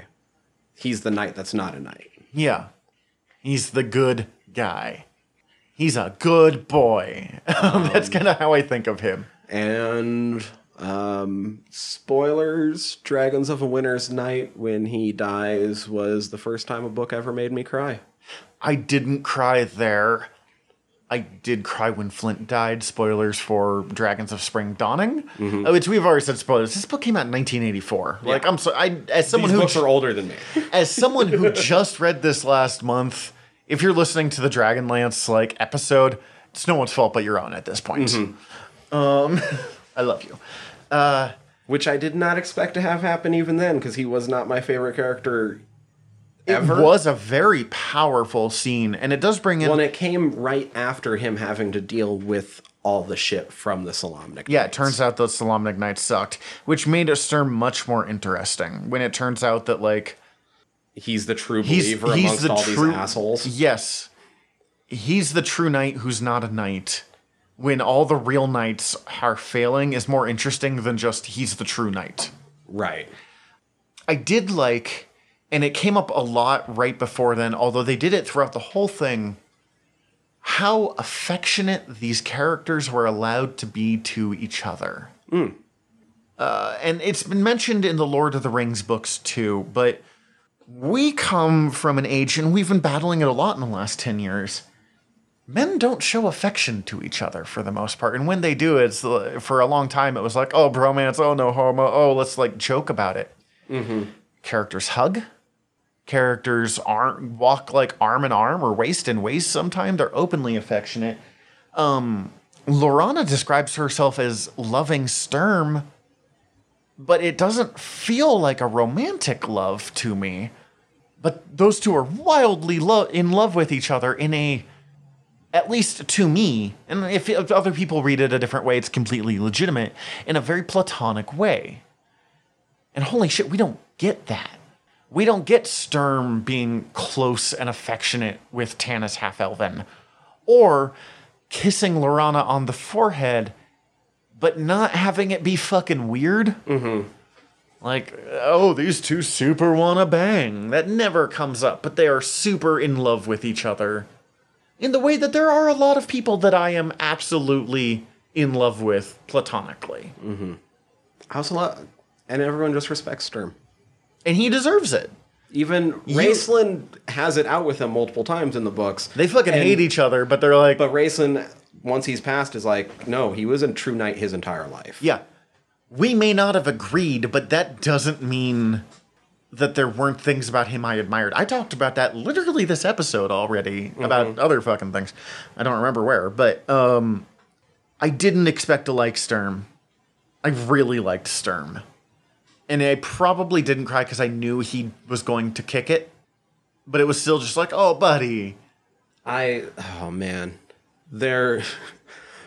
I remember the first time I reread the series, and in Autumn Twilight when they meet the Forest Master, the Forest Master in almost the the very first time they start it starts speaking to them, basically points out that Sturm's gonna die. Oh, yeah, they're very clear about it. Sturm never stood a chance. No. I wish we had gotten a little more. Like, I, I was expecting a big thing about, like, the fact that he's always wearing this super antique and out of date armor and his dad's sword. And if there were less characters, I think we could have gotten a little more build time for Sturm.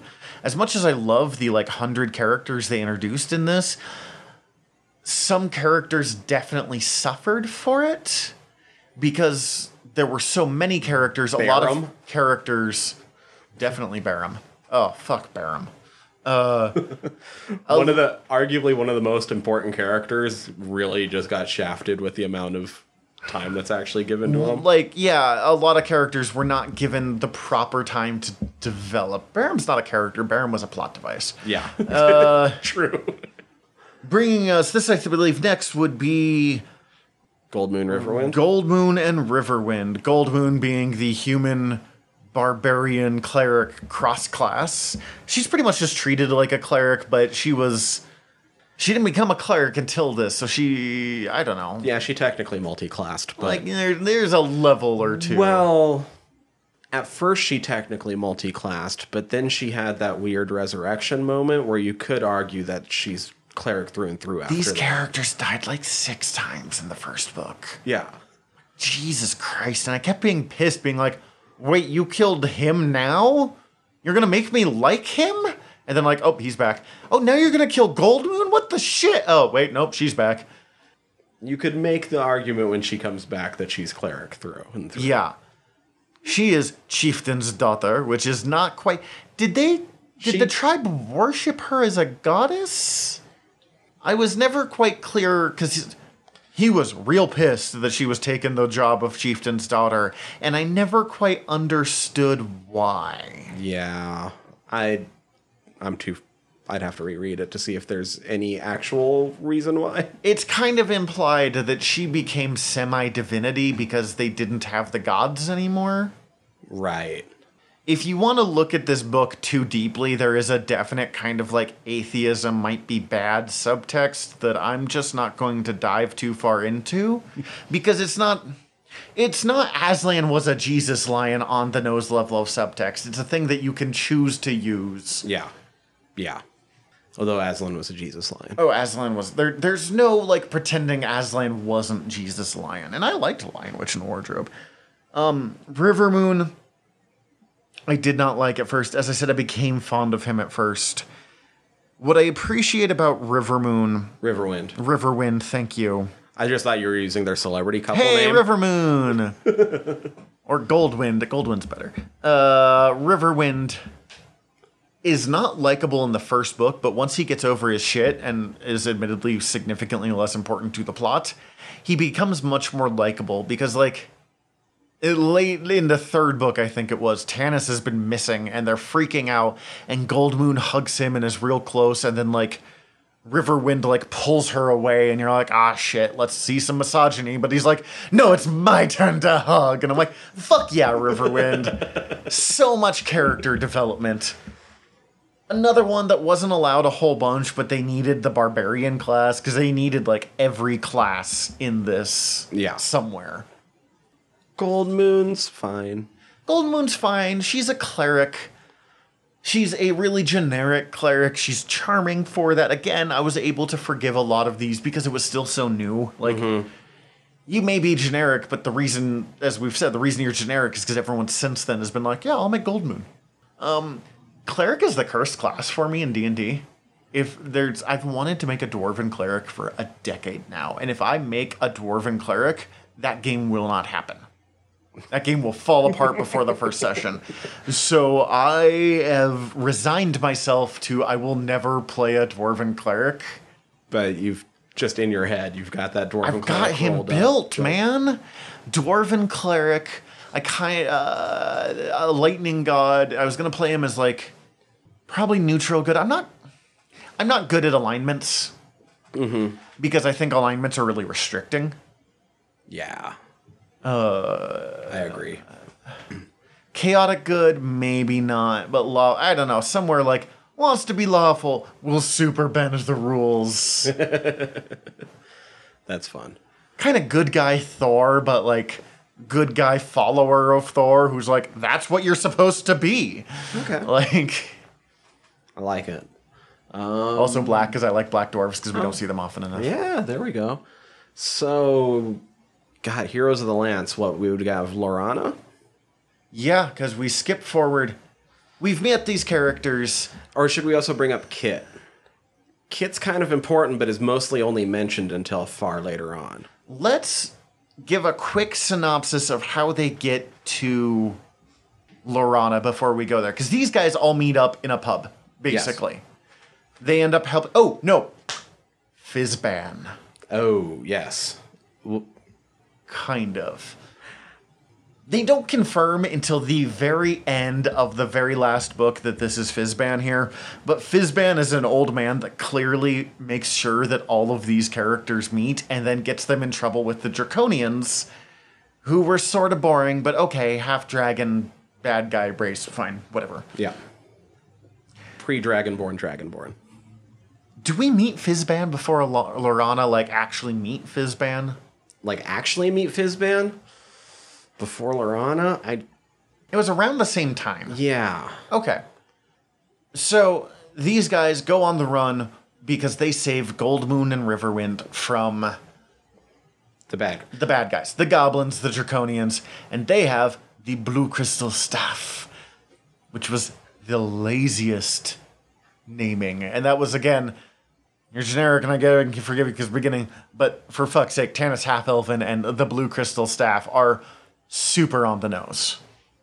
Yeah, actually, let's just do a, a super quick overview of the plot, Mm-hmm. just in general, and just get that shit out of the way. And then we'll talk about It's Laurana, really Kitiara, generic. There's a lot of really, really small details you can throw in, but don't really matter as much. Mm-hmm. The big things are uh, they're first on the run because of the blue crystal staff, but then they need to get the blue crystal staff to this city by this day for something good to happen. And like most D and D things, I do not remember the details of any of it. Past we have to get to the staff to the place. Yeah, it's they have two days to get the staff to Xak Tsaroth, and anyway, that that happens. That's when because um, Goldmoon, I almost called her Goldwind. That's when Goldmoon becomes the first true cleric in 300 years since the Cataclysm, because this is technically a giant post-apocalyptic fantasy world. Yes, which is kind of fun. Yeah. Um, that spins off into doing more of like, okay, now we know that there's evil dragons about, and this bullshit's happening, and that bullshit's happening. But now we also know about these dragon orbs, and so we're gonna go off and find the dragon orbs because Let's go meet the elves in what's totally not Rivendell. Yeah. Um, people split up at different times. They take down a couple different Dragon High Lords. They split up more at different times. Everyone sort of comes together at the end. More Dragon High Lords fall. We haven't introduced Laurana yet, but she becomes a right. giant general. The the plot is that we said it's very generic fantasy. It's good. I wish that it would. Yeah, the bad guy's quest is to bring back the Queen of Darkness, who is the evil goddess. The good guy's quest is to make that that. not happen. Um, and balance is a big thing in this. Not good wins or evil wins, but But balance. balance happens in the world. Because as they talk about later, people trying to do good can do a lot of really terrible things. Mm-hmm. And this series is very like these guys are good, these guys are evil, and it's not until the very end that they're like that's not quite as like straightforward as that. And I wish they'd been a little more the the little less clear cut. The wizards are embrace that kind of openly. They're like, look, we have white robes, red robes, and black robes. Mm-hmm. There has to be all three. Yeah. But like the Everyone else is kind of like, why the fuck do you guys have to have black robes? why, why do this? Um, but then, like the other things, like the constellations, Queen Toxis coming back to to Krynn also means that The Paladine, the, the Shining Warrior, Yeah. is also back on Krynn. is Paladine also the goddess of healing, or is that someone No, else? that's? Mishakal. Mishakal. Okay, yeah, it's complicated. Basically, they're bringing the gods back in the same time the dragons come back. Real quick, I wish this series was not named Dragonlance because the Dragonlances are not very important to the story. Absolutely true. I kept expecting the Dragonlances to be this huge thing, and then they're like, "Hey, we have the Dragonlances now. That's great. Okay, bye." The dragons But- are more important than the dragon lances. But Dragon Orb is a really bad name, even though it does tre- predate Dragon Ball still, which is also, let's be honest, not a great name. Uh, want to talk about? There's two characters I want to talk about that we haven't talked about yet, and that's Fizban and Laurana, or we've kind of talked about them. Fizban is my other favorite character outside Tasslehoff because he is the definition of chaotic neutral for most of this. Surprising no one, he's got deeper plans but he is at least on the surface an old wizard who probably has dementia and the running gag of like what spell is that fireball how do i do that and everyone being like no no no no no no no Stop no, no. that. No. i have had like almost every d&d player of all time a player death happened because of fireball it wasn't me it was the guy that set off the fireball trap on accident. And in another one, the guy who set off a fireball, like just played fireball in a closed room, and the DM was like, Are you sure? He's like, I know what I said. It did not go well. That was an all kobold campaign, which is amazing, by the way. I love doing weird campaigns like that because all kobold meant that we all had shit stats. So the shit monsters that we usually never get to play with because they're not that dangerous suddenly were like viable Right. opponents. But Fizban is Dumbledore or Gandalf or Belgarath from the Belgariad. David Eddings once talked about enjoying making a character of that style, but in his case, making him kind of a dirty old drunk. In hmm. Fizban's case, just completely senile. Amazingly, hilariously senile. I like if you're going to do the big classic wizard trope, I like making them not just Gandalf, and Gandalf is fine, but let's do something with the character. Thinking about it too, he's technically a lot closer to being Gandalf than it seems on its surface. Oh yeah, I love that. Apparently, we Weis and Hickman have used him in like six different series, where he's like Nazfib, Fazbin, and he's like, "What was my name? Fit? Nope, can't use that one." And they're like, and people are like, "Is is that Fizban?" And they're like, "Well, Fizban is owned by TSR, so clearly he's It's a not different character." it's in the same way that the guy who created Mantis, like from Guardians of the Galaxy 2, brought versions of Mantis to like three or four different series, like oh. companies. He did a DC book and he had a character that talked like Mantis and had all of the same abilities of Mantis and was like, this one comes from really far away. totes not Mantis, a totes not Fizban. That's amazing. I will say, I have never liked the wizard character class much. I've always Yeah, I don't like playing wizards. I love playing magic users. I do not like playing wizards. I have always preferred playing sorcerers because the sorcerers they have a lot less prep, and I am not a good prep guy. a bit of a warlock guy myself. Seat of my pants. Uh, the, the warlocks didn't come up much until fourth edition, and I've not played much fourth or fifth. So for me, sorcerer. But I liked the Krynn magic system, and I mean it's just the D and D one of like, but explaining why they have to prepare these spells uh, each day, and they did it in a way of like. The words of magic can't stick. They're just too powerful, so you have to relearn them every day. I thought was really interesting and gave a flavor to wizards in a way that I had never gotten just from D and D. Mm-hmm. I'm gonna ask this question, and then we'll talk about Laurana, and then we'll get out of here. Sure. Um, you, Tyler Rees. What's your classes? You play D and D. I'm sure you've thought of this before. I, I mean, I just I'm warlock. Okay, so I don't act as I said. I, I they were in three five, but they weren't one of the like in the Yeah. core books. What is different from a warlock than like just a sorcerer? Um They've made a pact to get there. Ah, I made a deal with the devil. Basically. Okay. Not necessarily always a devil. There's like I made a deal with the Fae. I Harry Dresdened my way through this. Yeah. Okay. Um, they're. I mean, I think even with 5e, they're testing out new things where it's like I made a pact with the elder gods. Ooh, shit. Yeah. Okay. Um, I always thought that I was a barbarian or a bard sorcerer. My wife is very, very certain that I'm a bard wizard. Uh, I went with like barbarian or bard fighter because I am large and unsubtle, and I hit like a truck apparently when I play Belegarth. uh, bard because I have the skill. I know a guy.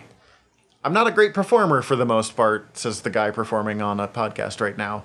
But almost any time someone's like, "Oh shit, I need this," I'm like, "Oh, I might know someone. I'll uh, like, let me think about it and get a hold of you." And I mean, I don't know. Like, if I was to really boil down what class am I, like, it's not like I've actually made a pact with anything, so it'd be hard to. But you 100% would. I know you. yeah. Um, it's. I don't know. I'm after knowledge in that same way, though. Yeah, I could see Warlock coming up. She said wizard because I value knowledge and I really value books. Mm. Really value books.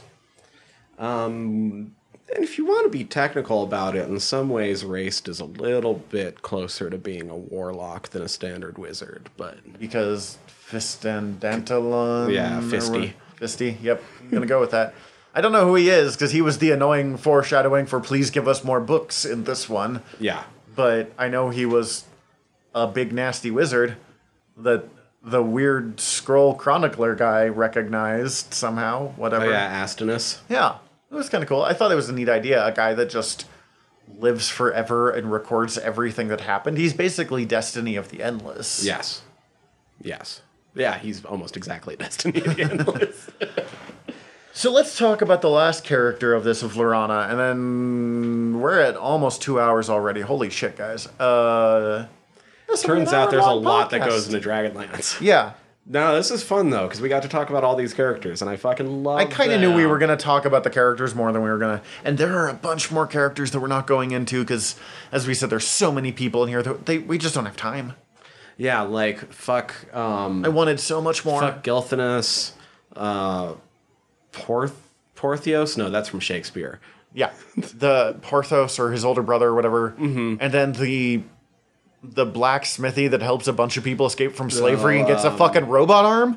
I wanted a hundred thousand pages about Iron Forge.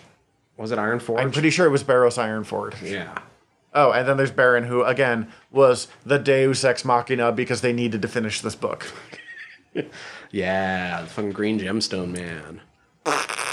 Well, and we haven't really talked about Kit Okay, so Laurana Kit, get out of here. Promise. because Kit is important.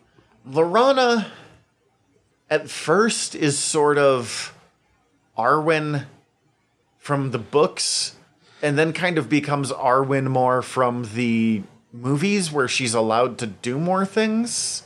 Yeah, that's fair. And she does get way better cuz what impressed me on this book is I was not expecting much. The I was expecting them to have a female fighter, a woman fighter character and have her be Tika basically. Of like she's Oh. not a great fighter, but she's there but she tries hard. And then we're allowed some really badass fighters. And Laurana at first felt like she was going to be another Tika, and then goes completely out of left field. I hated her when we first met her. And Well, and she's kind of intentionally annoying when yes, you first meet her. Laurana hated Laurana from when she first met her. Real quickly, was like, "Oh shit." She's entitled rich girl at first yeah. and I don't like that like love of a man is what makes her grow beyond that. And she's like, he's right. I didn't deserve his love. I'm like, you gotta stop fucking idolizing Tanis. Tanis is kind of a piece of shit. I get why he Although makes the he choices tells he makes. her that too. Yes. What forgives Tanis is everyone looks up to Tanis and Tanis is like, please stop doing that. I do not I will know what's happening. this. And they're like, how could you fail at this? He's like, I fucking told you.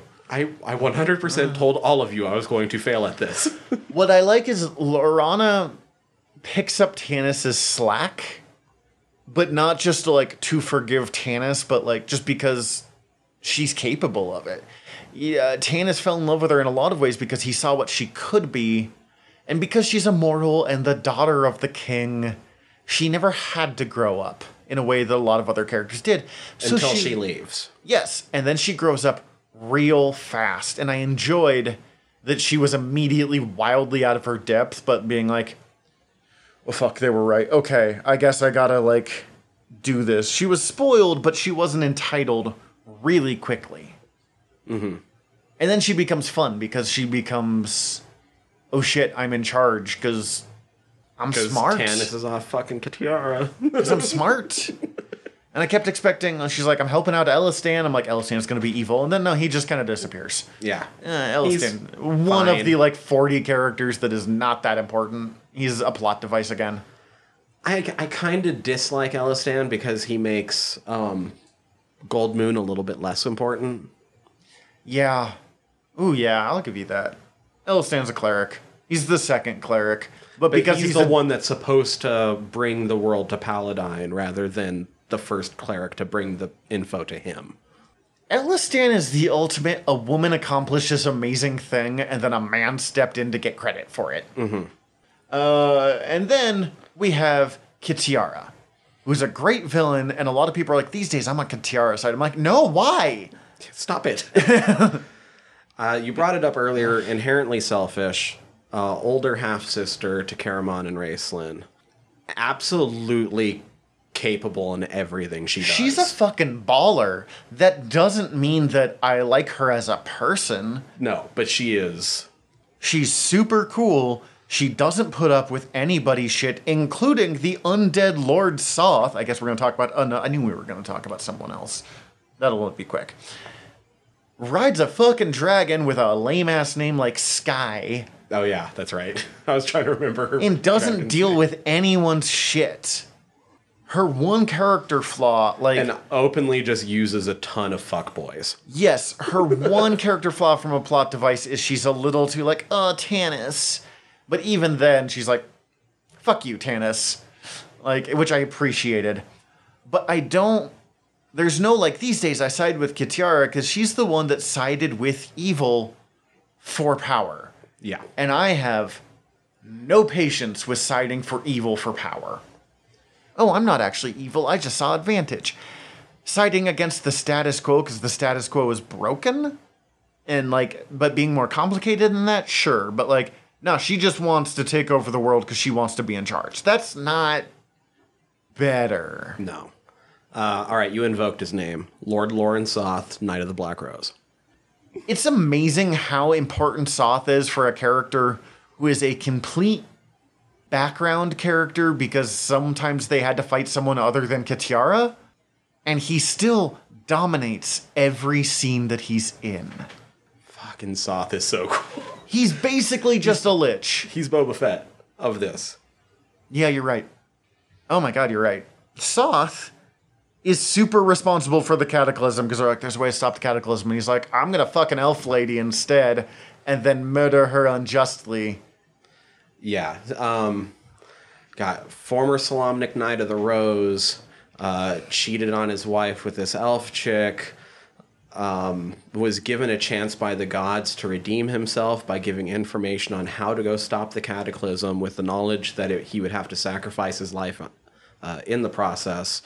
While on the way to go do that, gets stopped by some elf maidens who were sent there presumably by Takhisis. I assume evil god, someone who wants the cataclysm to happen. and convinced him that his elf mistress was cheating on him. So instead of stopping the cataclysm, he goes back and, And murders, murders her. her. Which uh, one, totes rational reaction, and two, super cool to hold cheating against someone when it's your side piece in the first place. She curses him as she's dying. He's now a death knight who is uh, kept awake at all times by screaming banshees from the souls of the elf maidens that got him to turn back. I'm gonna put this out there. That curse fucking backfired. Because now he's one of the most powerful things ever. Yes. Like, I'm gonna curse you for doing this, but you're not really gonna care that much about it because you've lost all, like, sense of morality, and the world is fucked because of it. Like, oh man, if you were, like, punishing him for making an evil choice, making him the undead Lich King, basically, was maybe not the way to go about it. Yeah, and fucking what power word kill?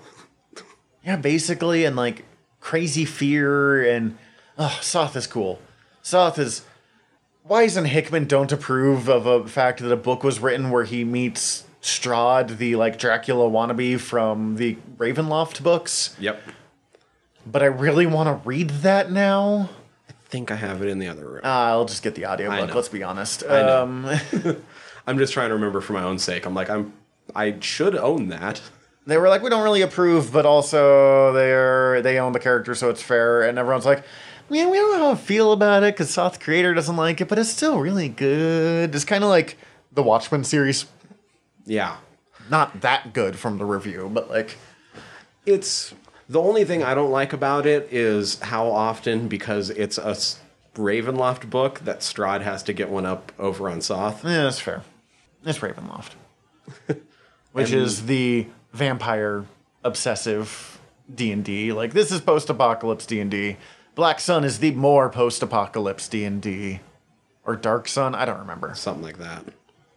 Ravenloft is the gothic horror D and D. If you're going to turn Universal Dracula into an entire setting, Then that's, that's what we got. Ravenloft. Yeah. Um, all right. I think There's a lot of bullshit that we could go into in the plot, but we're not going to. We're at two hours, guys. and it, really is really generic these days. We could talk, I think, a lot about the dragons, and maybe we'll just save that for a different episode. And especially because you learn if you do eventually get to the War of Souls, you learn even more about the dragons, and it might be neat then. color dragons bad, metallic dragons good. Bam, you get the basics of Mm-hmm. it. Uh, it's generic, but it's fun because it's. Don't go into this expecting Lord of the Rings or. I'm trying to think of like you know, genre changing. I mean, it kind of was genre changing, but mostly like this isn't high literature. This is popcorn no- fantasy novels. But that's okay because popcorn's fun in the same way that I love Star Wars. Um, And if somebody out there wants to ask me why Raistlin, I could probably come up with like a 20 minute speech We could it. just do a Raistlin episode with you, let's be honest. Probably not a full episode, but if somebody were to ask me why Raistlin, I might actually take the time to respond to them. So uh, just be warned, it could be lengthy. All right, I'll read the Twins trilogy and we can do a Raistlin Caramon episode. Um, check it out. I really, if you haven't read it, it really is worth your time. The voice actor on Audible is very good. Oh, that's good to know since I don't listen to um, these. I'm always hoping that that's the case. He pronounces things a little differently from you, so I was like, "Who the fuck was?" He, I think he says Takaisis instead of Oh, I've never known how to say her fucking name no, anyway. because so- it's a bunch of syllables with a couple of or it's a bunch of consonants with a couple of vowels tossed in every. it once in a always reminded me of Toxic while Yeah, looking at I mean, it. your so- name made perfect sense. What else does he say differently? I'm now I'm curious. That was the main one. Because some of them are probably more accurate than whatever the fuck I said. Uh, I think he pronounced a couple of the towns differently, but I don't Oh. know it well. I don't know those towns well enough to pronounce them either way. Oh, gotcha. Check out Dragonlance. Check out Dragonlance. If you're fucking into D and D, check out Dragonlance. Yes, I avoided it for years. I'm like, oh, generic. No, read it. Um, any recommendations? Okay, I'll do some recommendations, and you'll desperately look around this room. Magic of editing. We could have fixed this, but we never do. So I've got two. First one's really short, and it is the Stay of Homecast by creator Paul F. Tompkins and his wife, who is an actress who deserves to be recognized in her own right, but I do not have the information in front of me, and I just discovered her today. And I'm not good at names. Uh, and it's their quarantine podcast that I think once a week, it might be every two weeks. They just put out a new week and they're just kind of chronicling their quarantine experience. And I've only listened to the first episode so far. It's not perfect, but it's fun. It is relatable in a way. I mean, you and I never stayed home, so I there's a few things that they're experiencing that we just at this point I kind of wish I was experiencing. Yeah, essential worker burnout is real, y'all. So real. Um, so real. I'm not going to too far into it because one, it's just a recommendation, and two, because I'm only listening to the first episode. Uh, next one is going to be the the Baldur's Gate comic books that are currently coming out from IDW Entertainment, written by Jim Zub. Jim Zub is becoming one of my favorite comic writers right now, not because he's the best, but because he's consistently good and he is consistently comfortable writing either superhero or fantasy. And I'm on a super big fantasy comic kick lately. And he has he wrote uh, Skull Kickers, which has already been one of my recommendations. He has written Conan the Barbarian several times. He's taking over the Marvel Conan book. He did the Red Sonja Conan crossover book with Gail Simone, which is one of my favorite fantasy books of the last 10 years. Uh, and he's been doing the Baldur's Gate books, where he's continuing to tell the stories of Minsc and Boo, who were in the games and some other things. But Minsc and Boo is the beloved ranger, who I thought was a barbarian because he's a big dumb ranger, and his who's just super happy to be fighting for the cause of justice, and his miniature giant space hamster Boo who Yes. might be a normal hamster, but I don't think he is because there's an entire issue of like Boo saving them from like this group of assassins. Oh, okay. If nothing else, Boo is a smarter than normal hamster. Gotcha. But other than that, there is no proof that there is anything special about Boo. Hmm. And at one point, he gets put in an enlargement spell, and he's like, "Yes, a giant miniature giant space hamster." And I'm like, "Oh my god, this is so perfect. This is like everything dumb about D and D that I love. It's just clearly he loves writing fantasy, and clearly he loves D and this is just a celebration of that." nice. I like that. it's also what got me reading about Dragonlance, which got me reading about yeah. Brilliant. Um, I'm gonna go Please do. completely away from D and D.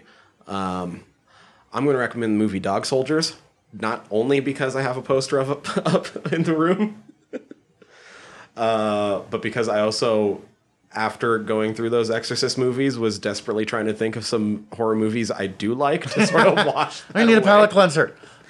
Uh, and that one's just a really fun palate cleanser. Uh, Dog Soldiers is a um, British Special Forces unit that's out on a training patrol, runs into a group of werewolves. Sweet.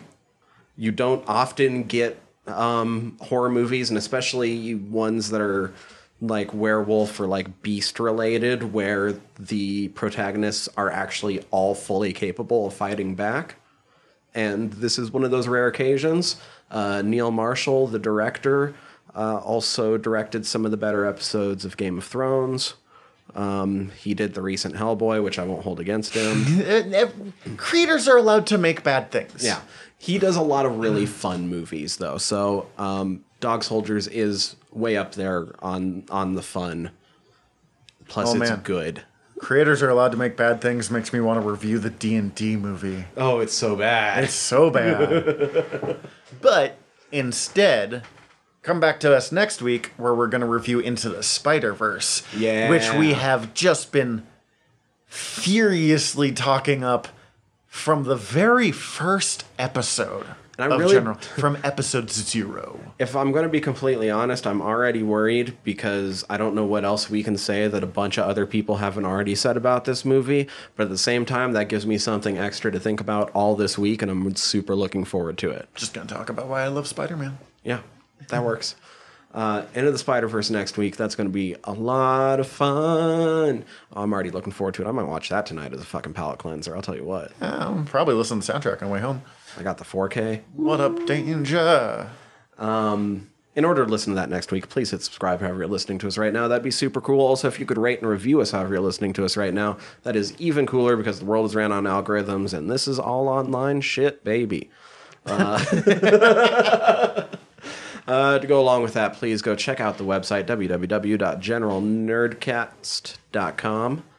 I don't know why I had to think about that so hard. Um, You've only done this like 35 times now. I almost said friedsquirms.com because I was just talking about dog soldiers. Yeah, but- no, that's a very Fried Squirms thing. uh, generalnerdcast.com. Check out all our back catalog there. While you're there, you can go click the links up at the top. We are part of the Earworm Podcast Network. Go check out the other shows on the network. Listen to me talk about horror movies like Dog Soldiers, which we have covered on there. Uh, Over on Fried Squirms, Zach. You can listen to me talk about uh, war and wargaming and all that with my buddy Malark on The Art of Wargaming. More shit to come. We're actively talking about it, people. I literally have spent all day working on like upcoming projects. It's closer than it's ever been before. We said that last week. That's still how Still time true. works. uh, in order to keep up with all of that as it drops, the easiest place will be to check out earworm.com. That is E A R V V Y R M.com. You can contact us through our website or by emailing us generalnerderypod at gmail.com. We would really love to hear from you. Uh, like I said, ask me why Raceland. Check out our social media. Search for General Nerdery will be what pops up. In the meantime, I believe that's it. Uh, we're your generals of nerdery. I'm Zach. I'm Tyler. Dismissed.